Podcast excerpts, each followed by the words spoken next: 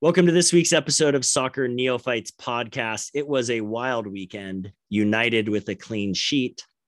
City loses. Liverpool draws. Arsenal's on the move up. Leicester going down. Burnley crushes Brentford.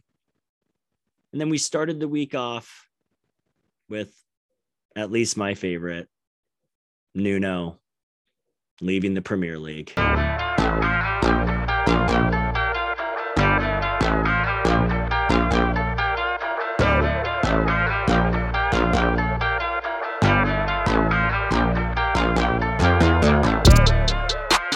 Gentlemen, how goes it? Hey, hey. What up? What Uh, up? quick question. Aren't we the football neophytes podcast? No, soccer neophytes, bro. Oh yeah, good point. Yeah. Remember we rebranded to start the season? It's only match week 10, so we're still getting used to it. We're still getting And- used to it. What sport is this? I Uh, we are missing Kemi. Uh, Kemi is out again this week. This week for a very good excuse, but we're not gonna we're not gonna spoil his news. That would be very very rude. So um, maybe next week if he's back, we will we will allow him to share his exciting news. So it is Chris and Tim and I um, today to talk match week ten, and it was a wild it was a wild weekend. A lot of of results I don't think we would have predicted. Out of the results of the weekend, guys, what were you what were you most surprised about? Man, I think, I mean, City losing 2 0 to Palace had to have been the biggest surprise to me. Yeah, I mean Palace has been wayward all season. So Yeah. obviously, you And know, City when, hasn't when, been. when yeah, and City hasn't been. And when they go down one 0 you think no big deal. But Laporte getting the red card, um, that changes the dynamic of everything. And um, you know, that that just it's hard to play. I think Pep even is like in the post-match interview was like, yeah, anytime you're playing with 10, like the game is meant to be 11 on 11. So when you only Yeah. have 10, there's only so much you can do. So I will say though, we should have been prepared for it because I did pick them as my lock of the week. So let us not forget. I tried to warn everybody. That's true. That's true. Um, yeah, I mean, uh, and the, I think the Liverpool draw, of course, it's different. Brighton's been playing great all season, but I think the the shocking part of that is Liverpool goes up two two nil, and you don't really expect, even though we the often mentioned two nil is the most dangerous lead, and Wolves almost succumbed to that today, actually. Um, that you feel like Liverpool should be above that, but yeah. they weren't, and that was that was quite quite surprising. Which we'll get to that, right? Yeah, of course. Ways down the road. But yeah, that's, yeah, it was whiplashy, Yeah, to say the least. We did going into that going into the United Tottenham match. The the weekend was so crazy, and I was trying to figure out what would be the craziest result for United and Mhm. Spurs because Spurs can't score and United gives a ton of goals. So I didn't feel like there was actually a crazy result that that could have ensued. I think Tim, what did you respond? Se- A seven-seven draw. Seven seven draw with Kane busting out six goals. Yeah, That didn't That- happen. that You did not close. happen. You were close though. Yeah, Close. I mean, Except for. Kane. And, Yeah. And the overall result and everything else about it. And any goal that Spurs could have maybe possibly scored. I think the most shocking result is that United got a clean sheet. Like that's unheard of. Right? yeah. But again, I think that's what that's what made my like sh- well shocking prediction hard to predict because Spurs can't score. So it's not a uh it's not that shocking. If you're gonna clean sheet someone, Spurs seem like a likely candidate for that.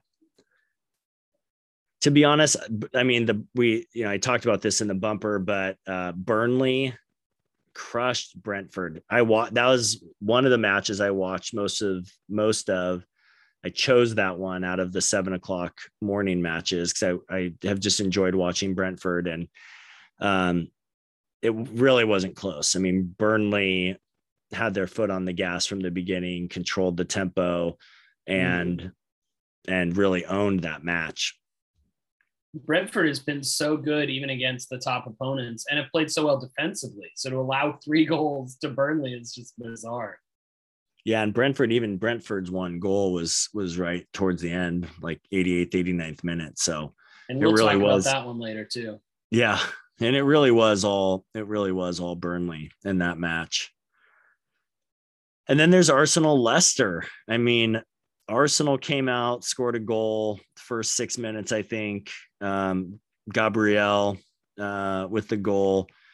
And then to just beat Leicester 2 0. Um, to me, very, very surprising result. Um, and I want to camp on that for a few minutes. I want to camp on a couple questions for you guys about Arsenal. Arsenal, we've talked about, I think, a little bit before that they have they've consistently started the youngest lineup um, in the league. They've got this young team, and that includes, you know, Aubameyang, that includes Lacazette, who who are not spring chickens. So they've just got a ton of young talent on that team, and it seems like they're finally they're finally meshing and have put a great run of form together. Chris, you're often one to talk about, um, yeah, but it matters who you play against. I'm curious. Um, obviously, beating Leicester's a good a good victory, but you know, has has Arsenal's run of form been against quality opponents? Are they just beating? We'll talk about Wolves too, but you know, Wolves' run of form is against mid to, to low mid table teams. So, um, is that is that the same for Arsenal? Um, it, it's a tough one for me, at least. I, yeah, they haven't played great competition. Uh, here's their schedule over the last few weeks. Spurs, they beat 3 1. They drew with Brighton. They drew with Crystal Palace. They beat Villa. They beat Leeds and they beat Leicester City. The only like real like name that you would say is a pretty good quality competition is Leicester, but even they're struggling, sitting at 11th right now. So they're beating up on the bottom half. But I think at the same time, when you take into account their start and how they looked those first few weeks, even the first month of the season, right? Like the biggest thing that we could joke about was how long would Arteta last? Was he first one gone? All that. So, yeah, the schedule matters, but they're certainly playing a lot better than they were to start out. Well, and Tim and I were talking today um, in our weekly meeting for work, which is usually half work and the other half sports and I was telling him today for for Wolves, you know, these are the matches against the other mid-table teams or or or European hopefuls, which I think we could now at least we could put Wolves in that conversation, sitting in seventh. Everton, of course, um, it's kind of always right around that six through nine positioning. It feels like if you're going to make Europe, it's going to be you beat one or you, you get a couple three points from some of the top clubs, the top four or five, but then you got to beat the teams around you. And so I told Tim, I said the difference between if Wolves would have lost, they'd be in 11th. If they drew, they'd be in 10th. And if they won, they'd be in seventh. And it really feels like that's the difference. Can you beat Everton? You know, can Arsenal beat Tottenham? Can they beat Leicester? Like, and they did. And that's why Arsenal sits at six now and Wolves are sitting at seventh. Um, how high do you guys think Arsenal can go? Is this their cap? Can they get higher than six? I mean, obviously, we're a quarter of the way through the season or a little over a quarter of the way through the season. So anything can happen. But I mean, it feels absurd to think that they could challenge for Champions League. like I even laugh like saying it, but they're sitting at six. So why why not? Yeah. Are you saying where they where where we're thinking they'll finish the season or where they will peak during the season? Because I think those. I mean, even looking at last year, it was such a like merry-go-round at the top. Yeah, I don't think it'll be a merry-go-round like one, two, three, but four down, I think that'll be a merry-go-round. Yeah, for sure. Yeah, the no, the question is now take this. It's this, of course, when I say can they, of course, anything's possible.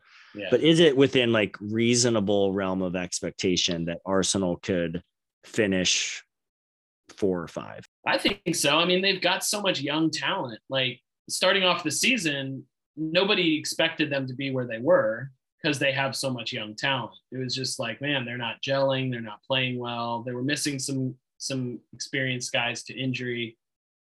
So I think this is much more where people would have expected them to end up right where they are. So and if if United continues to kind of wobble, we'll see about West Ham, but like it doesn't look like one through four are locks. So why not? I will be your contradiction, my friend. I don't think It was a contradiction. No, I said I will be your contradiction. Oh, you'll be the contradiction. Yeah, yeah, yeah. I don't. I think this is the absolute cap for Arsenal. I cannot see them breaking above sixth. Um, I mean, we kind of talked about it a little bit a minute ago, but they're losing to good quality teams. The only Mm. teams they've beaten in the league this year are Burnley, Norwich, Tottenham, and Aston Villa, or, and Leeds. And all of those teams are 16th place or lower. Um, actually, they just beat Leicester, so I have to throw that in there. So uh, their one quality win is against Leicester, who's in 11th. Everyone else is 16th or below. Um, I think that the schedule kind of broken early for them, and it they're looking okay right now. But I think this is their peak. I don't think they will get into the top four at any point unless it's in the next week. Um, and I don't think they stay there for much more than a week if they do. I mean, let's do the same thing with West Ham then. Like, has West Ham proven themselves against top competition any more than Arsenal have? I think I I'm, think I'm they- just I'm just going back through their their season so far. I mean, they beat Leicester when Leicester had a red card. Uh, Leicester hasn't been great. yeah, I guess Let's that's see, true. They, they beat um, they lost to lost to United. Um, they beat Leeds when Leeds have, have not been strong. They lost to Brentford. They beat Everton, but Everton has been up and down. And they they beat Tottenham 1-0. But that's not a real strong, like that's not super convincing either to me. I mean, that's I they forgot. were I strong. thought- they were strong last year, and they've been strong this year. But I don't think there's any invincibility to West Ham necessarily. They haven't proved that yet. No, that's a good call. I for some reason I had in my mind that West Ham had some bigger wins, and maybe maybe that in the other competitions, maybe right? Like Well, they, in that- they knocked no. City out of out of the uh, Carabao, That's true. and they're winning in Europa, Yeah, which is also going to test them right as they go forward in a way that Arsenal won't be tested. that Leicester match again. It might be similar to last year when West Ham beat Wolves four 0 and I'm like, how do we lose to West Ham four 0 And they go on to finish in a European position. Um, this West Ham 4 1 victory over Leicester in the second week of the year at the time seemed massive.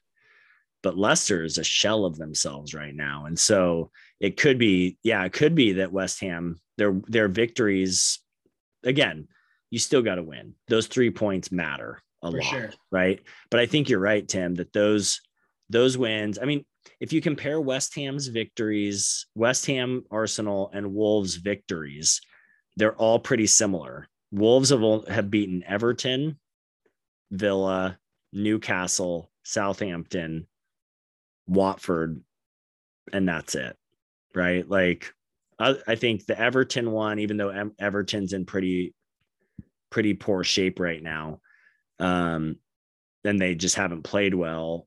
The Everton mat victory is really the only kind of good win Wolves have had. Yeah, I you're right. Looking at their schedule, Tim, they're in that same boat as Arsenal. I think we just the recent memory of how they finished last year plays into it, right? Um, I, I just I think it's like United has played like such trash up until this past weekend for like the last three weeks. Yeah. None of those teams caught them or passed them. I mean, so it's interesting. I don't know. I still, Well- I just Well, think Wal- Go ahead, Chris. Sorry. I just, I just think the top four are the top four. I think it's going to play out that way this season, and then I think five through fifteen could literally be anybody. Hmm. Well, maybe even just top three, right? Because it does look like because now let's do the same experiment. We've looked at Arsenal, we've looked at West Ham, we've looked at Wolves. Now let's look at United's victories. Leeds, Wolves, which we we discussed it a while. That was a very close match, but still it's a victory. Newcastle, West Ham, good victory. And then Spurs. Um, I think better. I think out of the four teams, if we're looking at the teams who are four through seven right now, I think Manchester United is the most bizarre of them, right? They have the Mhm. best wins and they have some of the worst losses. They lost to Leicester 4 2. They got crushed by Liverpool. They lost to Villa. Um, so it's just they're they're an enigma right now. And they like what undoubtedly have the most talent of those teams of Oh. the four through seven. certainly. So yeah, it's gonna be exciting to see.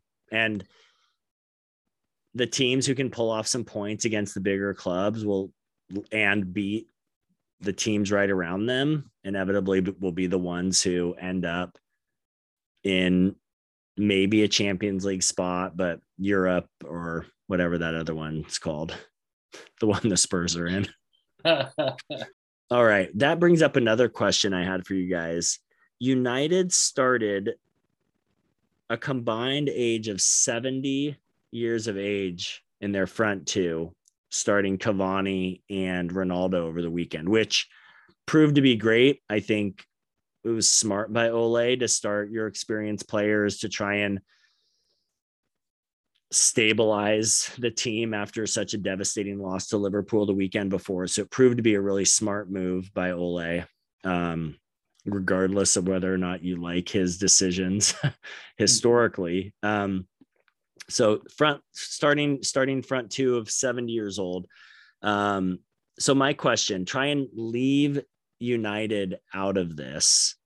Would you rather have a team like United full of superstars but a little older or a team like Arsenal who is full with young youngsters and you don't really know what you're going to get. You kind of have a you have a, a, a superstar who's kind of fading a little bit. Um, Tim, I know try and take United out of the equation as being one of those teams. well, when you asked this question before we started recording, I was like, "Oh, that's easy." And the more I've thought about it, I'm like, "It's not easy at all. It's so it's so tough." I mean, because it's also like, are you saying like if you were picking a team today, which Yeah. team would you rather Yeah. be attaching yourself to? I'd Yeah. rather. I think I'd rather be attaching myself to a team with a lot of young talent. So Yeah. the next five years are going to be really fun. But at the same time, United's always going to have like lots of really fun players that they've paid top dollar for. You know what I mean? Like they're always going to have great players. So even if these ones don't, you know, if if Cavani and Ronaldo get injured or can't play anymore, like That's they'll have other superstars up front next season. You know, so. Um, but I mean, but it's crazy to even say that because Arsenal has been such a dumpster fire for the last however many seasons. I mean, they used to be one of those clubs that should be in the top four, at least top five, you know. Um, but they've just been so terrible lately, and so, so I think Arsenal because of the like the young, and it seems like they're cohering uh, in a way that United maybe isn't, but but it's really tough. I don't know. Chris, contradict me. I don't know if I can. Um, it, it's like it's such an interesting question, and it's loaded in every which way it can Yeah, be. it is. Right? Like, like are, are we attaching ourselves to one of these two squads and going forward with it?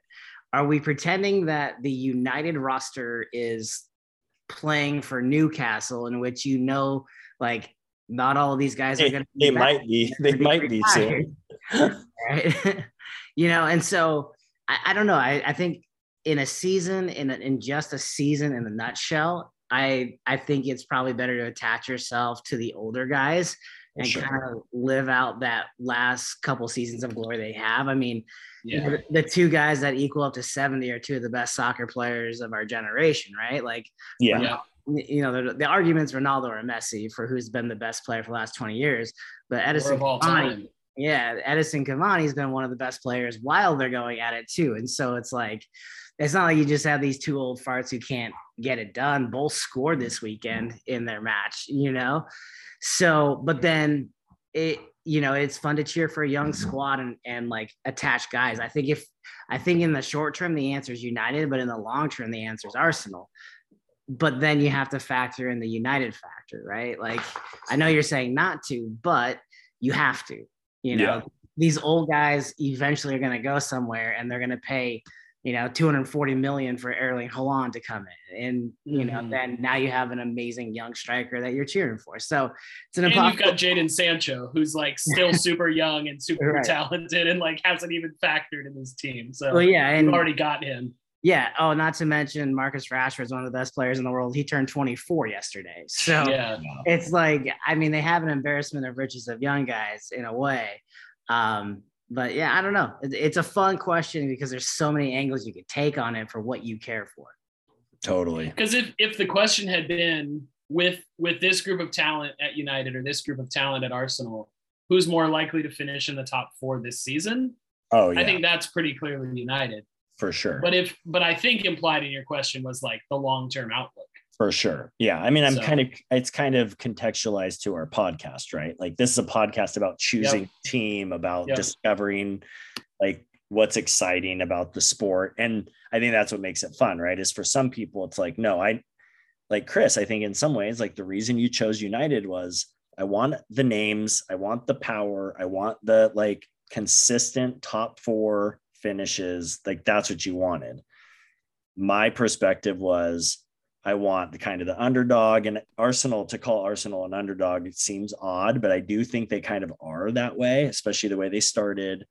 Um, they've obviously And compared to United. compared to United, yeah, but and that's my personality in general. I like building. I like the hope of what could happen, not more than like what actually is. You know, I know. I was gonna say that's a really positive way of framing it. Like you like long term suffering, or you, you like the the hope that's always right around the corner. No, it, I, it seems that way, but really it is. I mean, Chris and I are in fantasy football league together, and Yeah. I, I will cat, I will throw in the towel sooner than any other team. It's a dynasty league, and I'll throw in the towel way earlier than any other team because I love thinking about the future.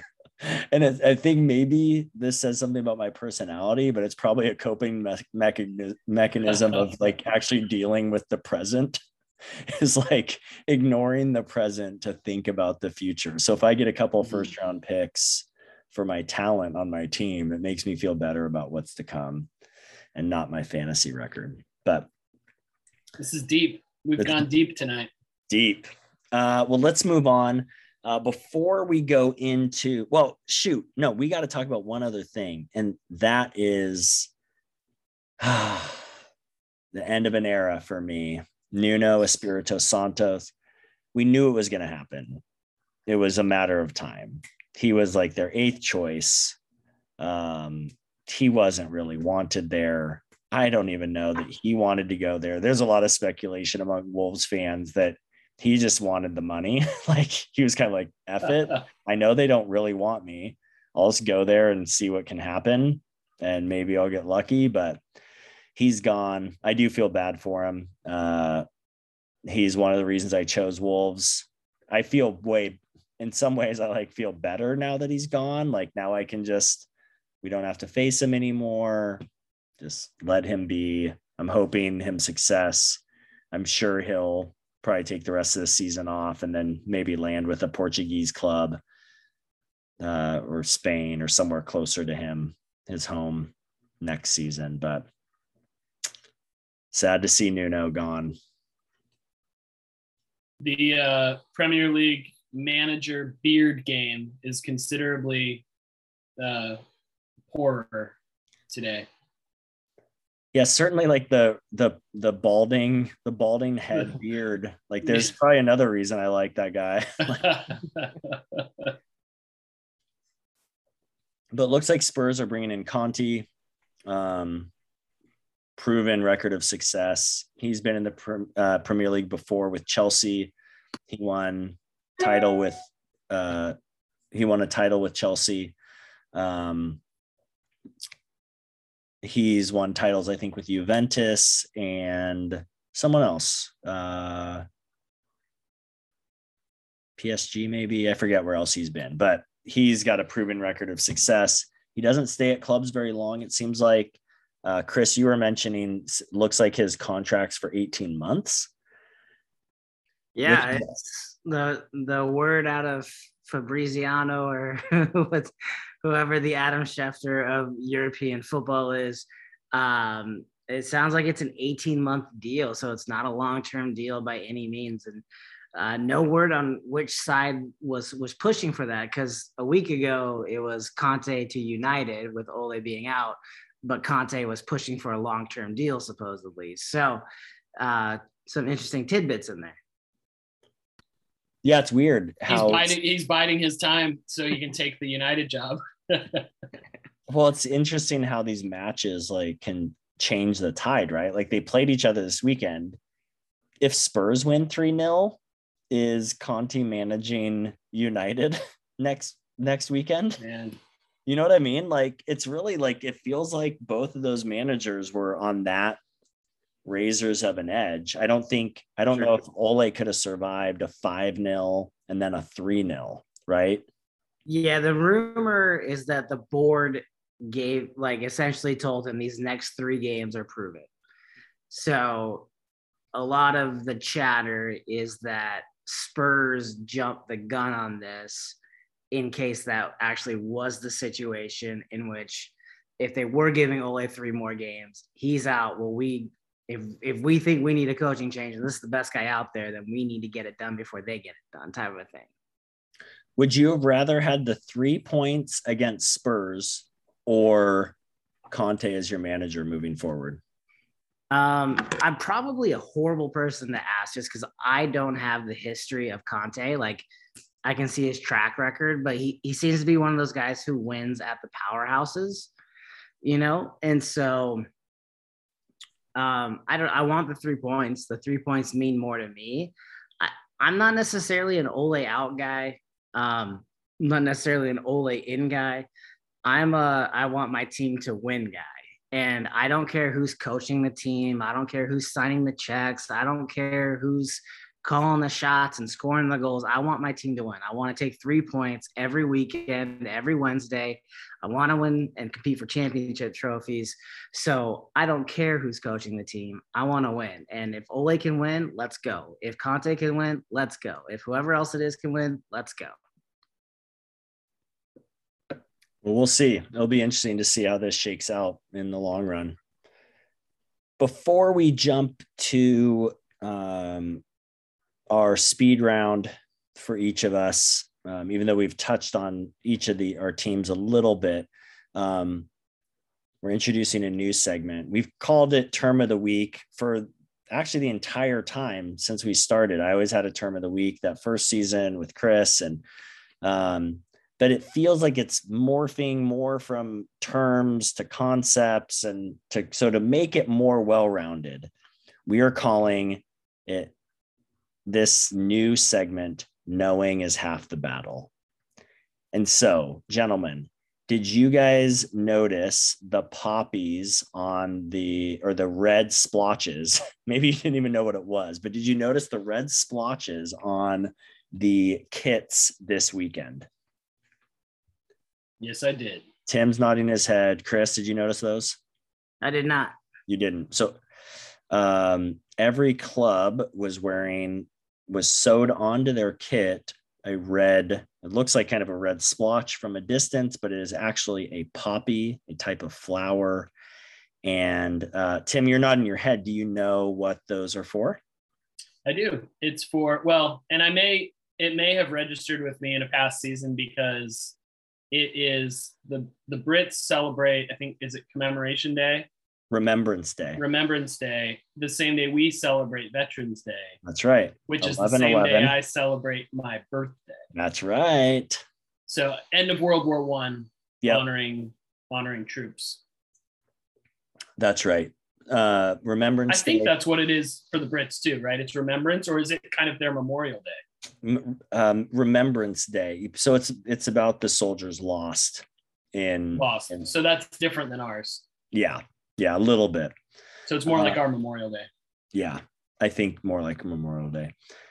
I could be wrong though, but I do know, yeah, 11 11.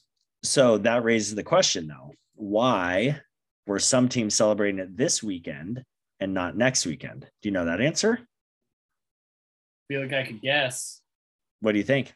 Home squads who won't have a home Yeah, that's exactly. weekend. Yeah, that's exactly right. Well, So- and actually, the international break will be closest to 11 11. and the international break also. So that throws a little wrench in it. But yeah, so celebrated especially early this year so that the home teams can can celebrate. They do a little bugle call, etc. So um, there it is. The poppies, if you see them.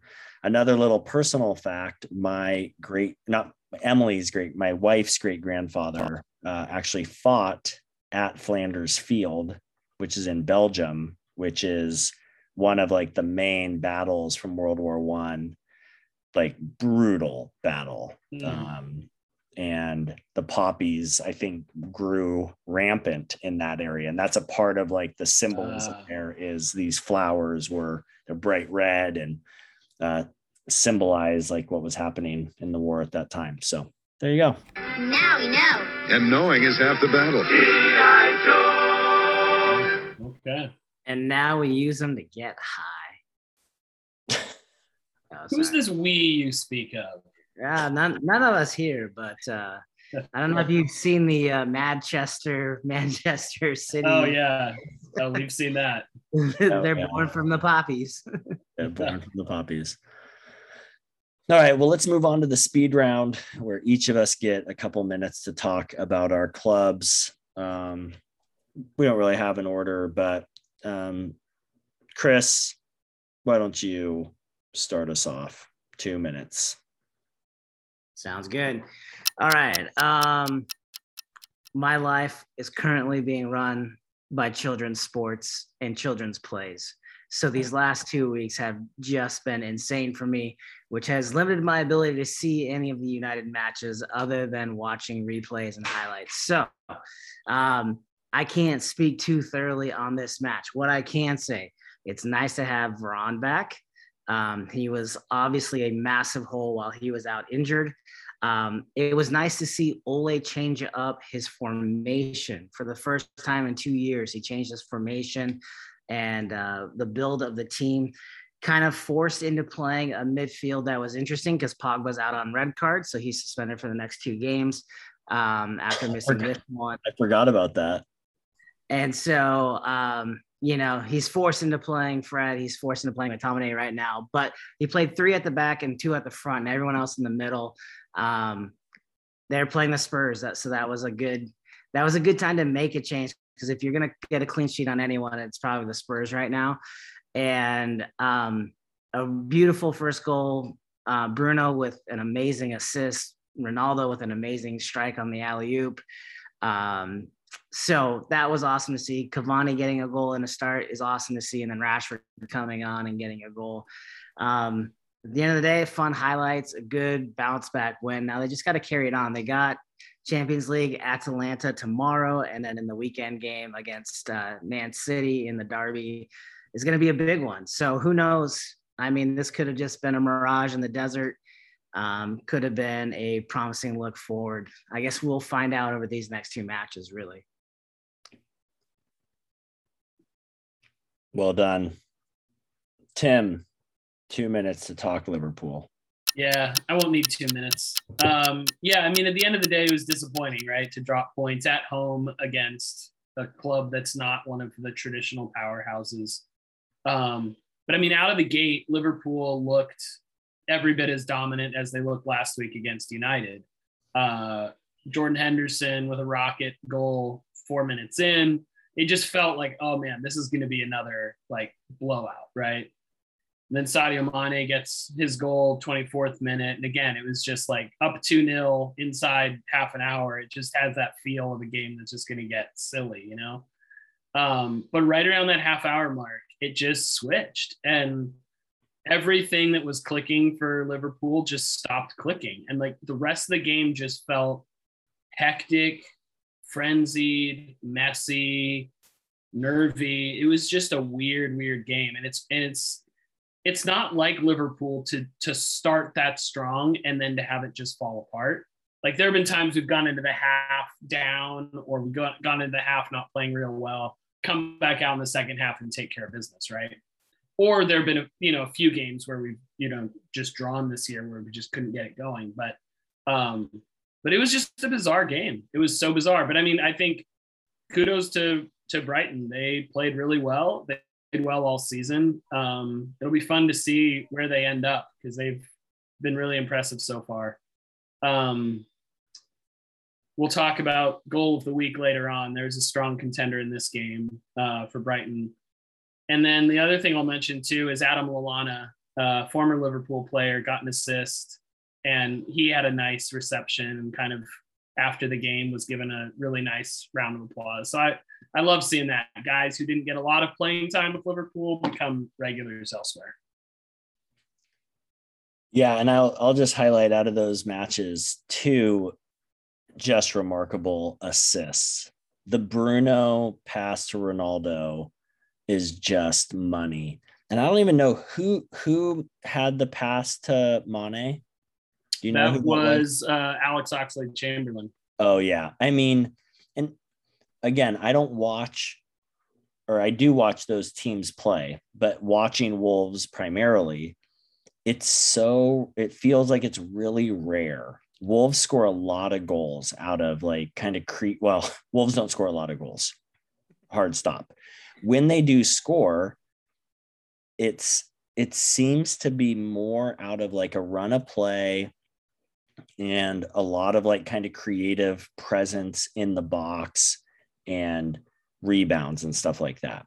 And so if I was like reflecting on both of those, like really stood out to me as just remarkable, like long deep pass crosses just beautifully on point and just thinking that doesn't happen very often for wolves and it shows kind of that just that next level of excellence that that united and liverpool have i was thinking of that on uh, saturday night i went to the phoenix rising game they're the usl team they play in like the second basically they're the uh like they're the, the championship. championship yeah they're the championship but without promotion yeah. Uh, and it seems like the Phoenix Rising will never uh, become an MLS team, but um, but they play really well and they're in the playoffs. They stayed undefeated this year. But anyway, that's one thing I always notice when I go to those games because I'm so used to watching Liverpool and other clubs, but like Liverpool, one of the top clubs, it, one of the top clubs in the top league in the world.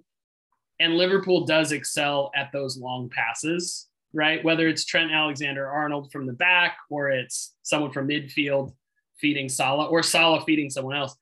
So whenever I'm at one of these games, it's like I just see those passes not working, you know?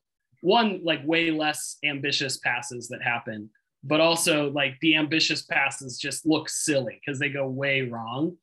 But what was funny was on Saturday night, I was sitting next to the foster son of some friends of ours, and he plays in like a youth league and he was mesmerized like how come my team can't do that those passes that's what i keep trying to get our team to do so awesome. it's funny to like put those things in perspective right where like you know like the guys out on that field here in phoenix on saturday night are incredibly talented players but then you're even nate pointing out the distinction among clubs in the premier league that like there's some elite passing like that's just really really rare it would be fun for like the USL to form a partnership with like League Two or League One. I don't know what the equivalent would be. I probably League Two.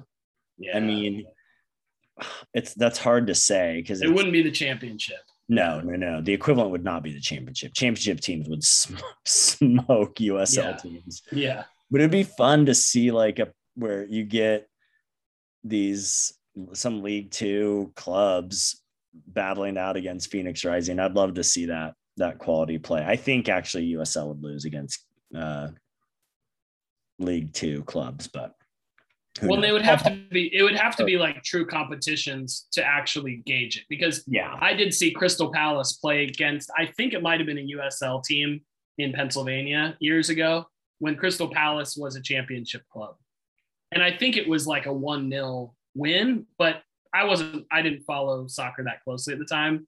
I really doubt Palace was even starting all of their stars Totally. or totally. playing them the whole games. But you'd really need it to be a competitive competition to see To- yeah. to, to match them up. Put some money on the line or something. I don't know. Yeah. All right. Well, I'll give myself two minutes as well to talk Wolves. Um, as I mentioned earlier, it was the best. It was the best half. First half was the best half of football I've seen in a year and a half. I mean, just it was like those first three matches that Wolves had, except they scored goals. They were pressing. The guys were running all over the place. Like Everton was so frazzled. Every time they turned around, there was three wolves surrounding them. I mean, it looked like that excellent. I mean, they really did. They looked like an excellent Liverpool pressing, attacking team. It was so much fun. Um, it easily could have been 4 0 at halftime. Um, Pickford made a couple of great saves. Um, Wolves did score two. Max Kilman scored his first Premier League goal, which was really great. A header off a set piece, which is also super rare for Wolves to score off a corner. Um, that was fun for him. Uh, and then Raul, an errant pass. Raul just sped past, got it, and just cool as ice, just chipped it over the keeper. And that was his first goal at home. Uh, since his head injury. So really exciting for the fans. And I think probably really, really fulfilling for him. Second half was a different story. I mean, even hearing you talk about uh, the Liverpool match feels exactly the same, Tim. Like Wolves dominated the first half.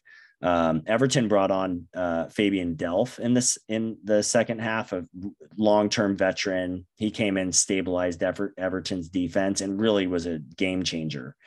Uh, Everton scored a goal to make it 2 1, and it was just nerve wracking for the end. Um, one interesting fact about Wolves Wolves are fourth in goals allowed this season behind Chelsea, Liverpool, and City. Obviously, their problem is they need to score. Well, let's move on. There were a couple red cards this weekend. We already mentioned one. Um, that was Laporte's red card for City. Both of the red cards this weekend were denial of goal scoring chances. The other one was Konsa for Aston Villa. But I'm not sure if you guys saw the highlights for the Aston Villa match. But on the same play where Konsa got a red card, Kortney Hause full arm, full on forearm checked a guy to the face. Like it was it was insane. And they did they didn't call a car they didn't even give him a card for that. There's the exact same run up of play. And they called a call uh, gave a card to, to Konsa for denying a goal scoring chance. It was bizarre. You're gonna have to if you didn't see it look up um, the the highlights from the Aston Villa match and uh, see Kortney Hause just straight up forearm a guy to the ground. It was it was vicious Chris, did you see it? You guys, you got to see it. This is like It this is painful. it's unfortunate Kemi's not on here. Like this is these are those football like just crushing hits that like American football, I mean, crushing hits that American football fans who are trying to get into soccer need to see that every now and again this happens in a match. Let's also talk uh, goal of the week. Um, what do you guys think? I've got a couple a couple names here. Um, couple goals that I saw, but I'm interested what you guys say. Chris, what you got? Uh, we already hit on the the two best that I saw, um, the Mane goal and the Liverpool match, and then the Ronaldo from Fernandes goal was pretty phenomenal. Um, I'm, I, you know, I'm always a sucker for those alley oop one timers. Anytime a guy can take a ball in the air and strike it, in, like it's just awesome. I think So- Ronaldo's fully in the air, right? When he strikes Yeah. that, both Yeah. feet off the ground. It's incredible. Yeah. I mean the and to pow- get that power to get that power on it when you're in the air yeah, he's at the right angle. Oh my At the angle. at 36. I'm just still blown away at what he's capable of doing out there. It's pretty impressive. I mean, I I would say this. I'm in 10 days, I'm turning 39. I think he's in uh-huh. better physical shape than I am. And he's three You years think? younger. You think? I think so. I Hot mean, take. I, I, Hot take. I'm pretty sure. I think I've seen you with your shirt off at a staff retreat at the beach. I'm And if I sorry. if I remember correctly, I think I think his body's a l- just a little better than yours. yeah, I'd have I'd have to like look at side by side pictures, but I I'm willing to like concede that that's possible. we can do it. Should we post it? I haven't posted on our Instagram in like two and a half years. We that could be that could be the game the game changer. Not safe for work. Not safe for work. I I this doesn't really count for the goal of the week, but I just can't stand Ronaldo. He is so irritating to me. I don't know what it is about him. I'm so irritated by him. I put it I put his goal in here because I knew Chris would talk about it. I he And is it was a good goal. It was a really good goal. for sure. No, it was a great goal. He is Yeah. so infuriating to me. I don't know what it is. Something about this smugness. I don't know what it is. Did we just find the captain of your Kyle Walker All Star team? Probably, probably. I Nate, I- is the is the issue that he's in better shape than you well he's as well as there's, me? there's no doubt. There's no doubt he's in better shape, but- Um, there were a Uh, couple other great goals though. Tim, what were you, were you going to mention one? Well, yeah, I mean, you you mentioned um, in our sh- show notes, you mentioned Maupay from Brighton. That was a great goal from far out. I mean, it was like it was a really really nice goal. I don't think it was the best of the week, but it was really nice. But I think that um, Saman Ghoddos for Brentford, man, but because that was in, if I'm not mistaken, I think that was in the air and it was like Scissor like a kick. sideways bicycle kick, a scissor, Scissor kick, kick. in the Yeah. air. Yep. And when I googled him, because I had, I'll be, I'll be honest, I featured Brentford like in our preseason. I don't remember that name at all. I don't. But as I look him up, I'm seeing highlight after highlight of really incredible goals that he's done for Brentford in the past. He's done, I think he's a Iranian. So Oh. I've seen some stuff for the national team. So it's like, or at least he did it against Iran. I forget, but like some national team stuff. And uh, I didn't look super close. It was just like incredible goals. So, but that one was that one was really fun. Not to come back at you, Tim, but I featured Norwich in our season preview, and I can't name a player other than Fair enough. Fair enough. I, I'm trying to wipe Norwich from my memory completely. See, I've had less reason to try to wipe Brentford. It's been like actually pleasant, you know, but For still, sure. still, I have no recollection of this guy's name at all. So, yeah, Ghoddos is uh, Iranian, so good memory. okay, okay thanks. yeah those those are the goals that stood out there were quite a quite a handful of other like really impressive goals though just some strikes from distance that were really nice it was a great week for good goals i don't know if you guys caught any celebrations there was nothing really that impressive like mostly it was just celebrating in front of fans but uh, gabriel for arsenal after his goal it was actually the first goal of the weekend um, he was just mean mugging he's had that like dirty look on his face, like bossing. It was it was great. So I had to give So some- that was like in a good way, or does he get on the Kyle Walker team? No no no no like in Okay. a good way like Okay. like that really ultra arrogant like Yeah. yeah I did that like so other than that it was a lot of just kind of pretty pretty boring pedantic uh, celebrations so Good use of the word pedantic. mm, thanks Tim you worry about words so I don't have to That's right. uh, let's do the lock it in review. Um, somehow I'm 10 and 0, you guys. It's insane. Uh, I think it actually might have to do with the fact that I'm picking last. Like, City's going to lose eventually. So if you pick them, like you're bound to lose. So I think the fact that I have fourth pick every week is actually helpful. That's what I was reflecting on today.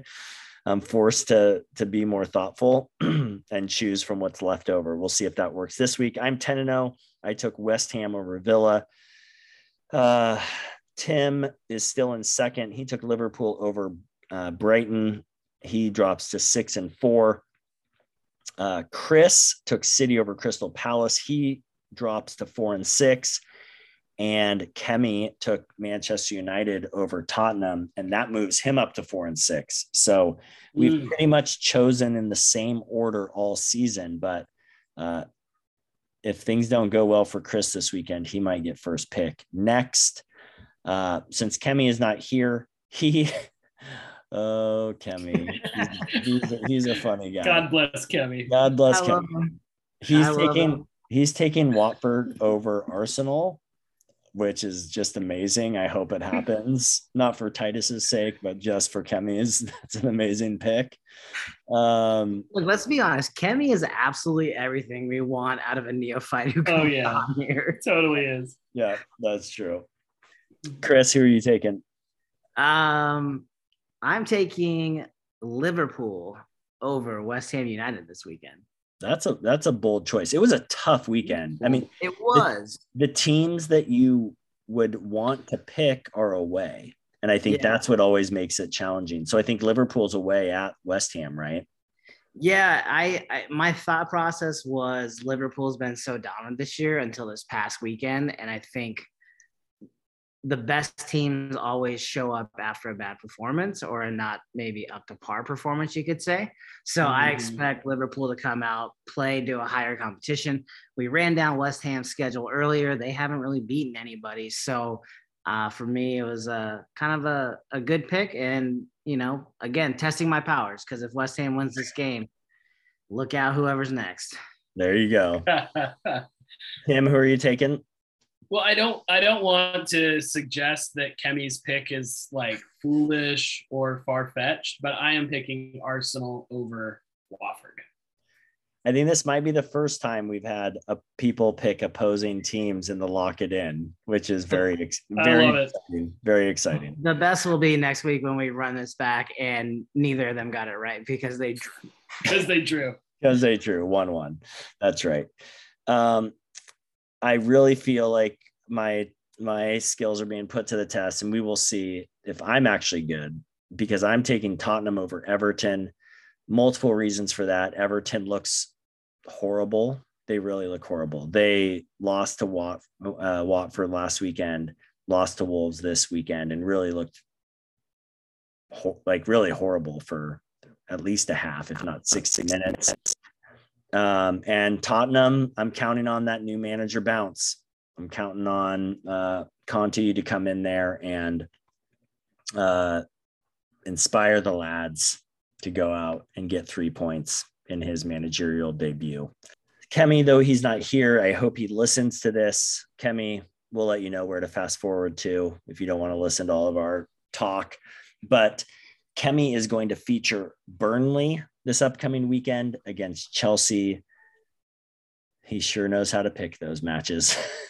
um, what do you want to know about Burnley? Burnley is owned by Americans, so that's that's interesting. Uh, they just purchased. Is that at the beginning, at the end of last year? Sometime it seems like end of last year. Uh, Burnley is traditionally known for being a really defensive team. Um, really hard to break down. Wolves have traditionally struggled against Burnley. They're always a pain in the butt. Uh, they've got a keeper, Nick Pope. Uh, he's he's a really has traditionally been a good keeper. He only has one clean sheet this year.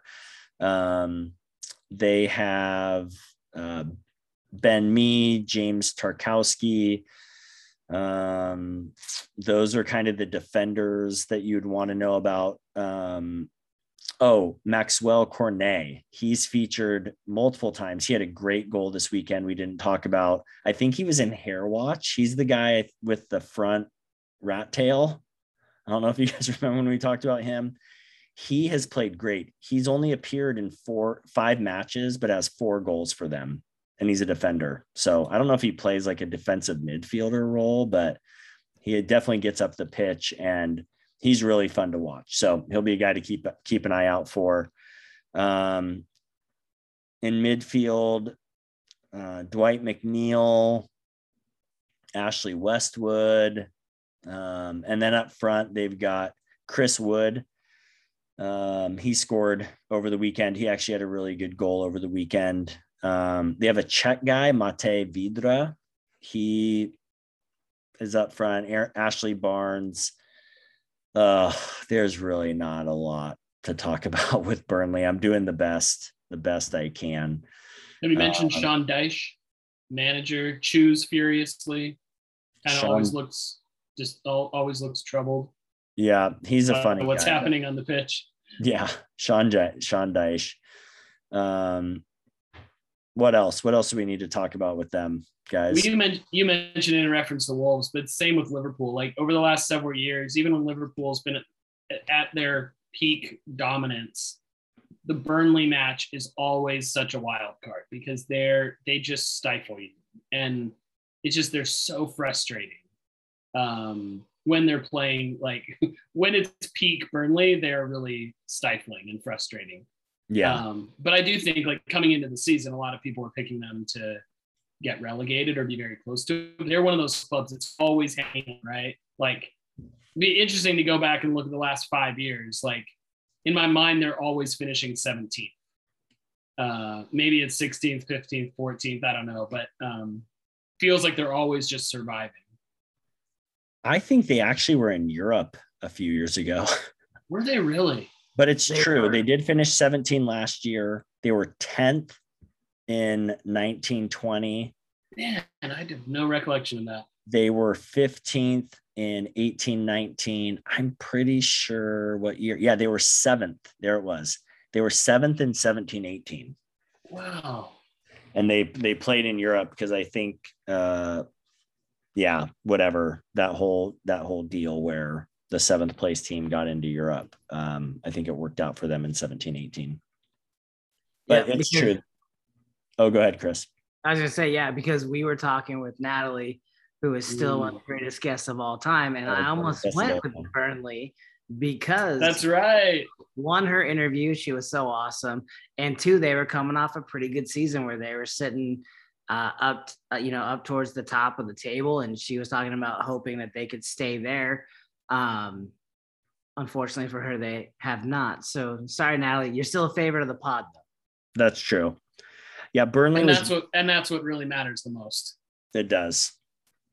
Uh, Burnley was relegated after the 14-15 season. Um, came came right back up though.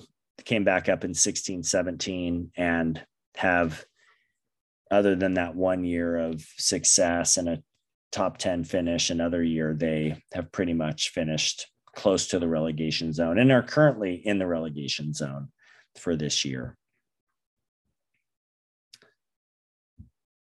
Other than that gentlemen manchester derby is this weekend. It's a big big weekend. Um, chris how are you feeling about that? Not good I mean, look, they just they just held Spurs to a clean sheet, and let's focus on that, not on the fact that they might give up 19 goals to City this weekend. Well, Chris, I hope your schedule is rather clear because we're going to need you to carry the pod next weekend because uh, Tim and I have uh, our gala for our organization next Saturday night and there's a good chance that we're not going to see a lot of soccer over the weekend. Although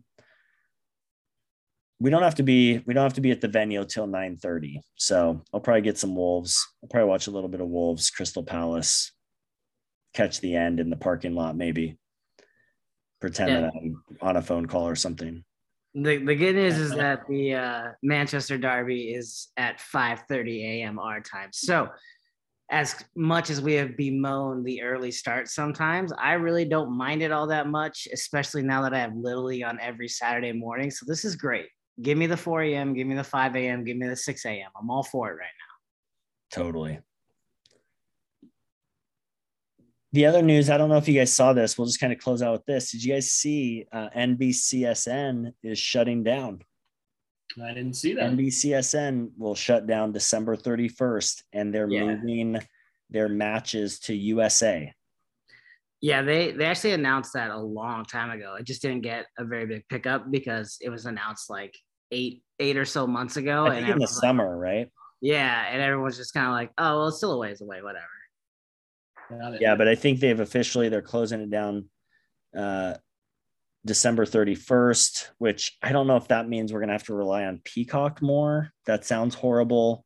Right. Um I mean, but if the games are on USA, they're probably not on Peacock, right? I mean, I don't know what they're gonna do, but I'm not looking you know, for because like this week's Liverpool game was on USA, and it struck me as so strange. But it's a preview of coming attractions. That's right. so But the the contract is up. I think is at the end of this year, so there's supposed to be a huge bidding war. So NB, NBC might not even have Premier League uh, starting next season. So that'll be interesting to see who I kind of hope CBS gets it. Paramount Plus, man, they they've got Champions League. They've got, I think they have Brazil, Argentina, Italy already. And, They and have- they've got Europa. Yeah, I will say they have those in place. Their app, when it comes to streaming those live games, is usually a disaster, though. So I agree. it, it's it's on the level of Peacock. Like going to those Champion League matches during the week, they don't like the, the mm-hmm. stream never is up at the right time. You click on one and it's playing a different game. It, it's it's been a disaster since I paid for it. So I'm just wanting to consolidate. It's so like just so many different streaming services for so many different things. Yeah, All right, gentlemen. That's it. Is Peacock out the new? Uh, yeah. cock out. Talk out.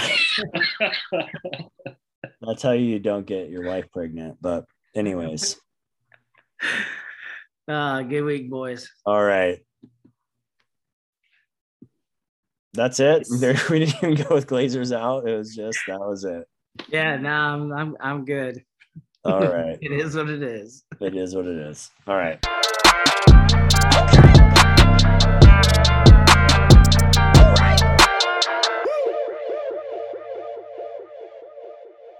Welcome to this week's episode of Soccer Neophytes podcast. It was a wild weekend. United got a clean shit. A clean shit. United got a clean shit. Okay. All right. Here we go again. I can't believe that that wasn't on purpose, though. That would have been amazing. Everyone wants a clean shit though. If you can get well, there's your shit, there's your title with a The little one- with a little e beside the. a one wipe clean shit. Okay.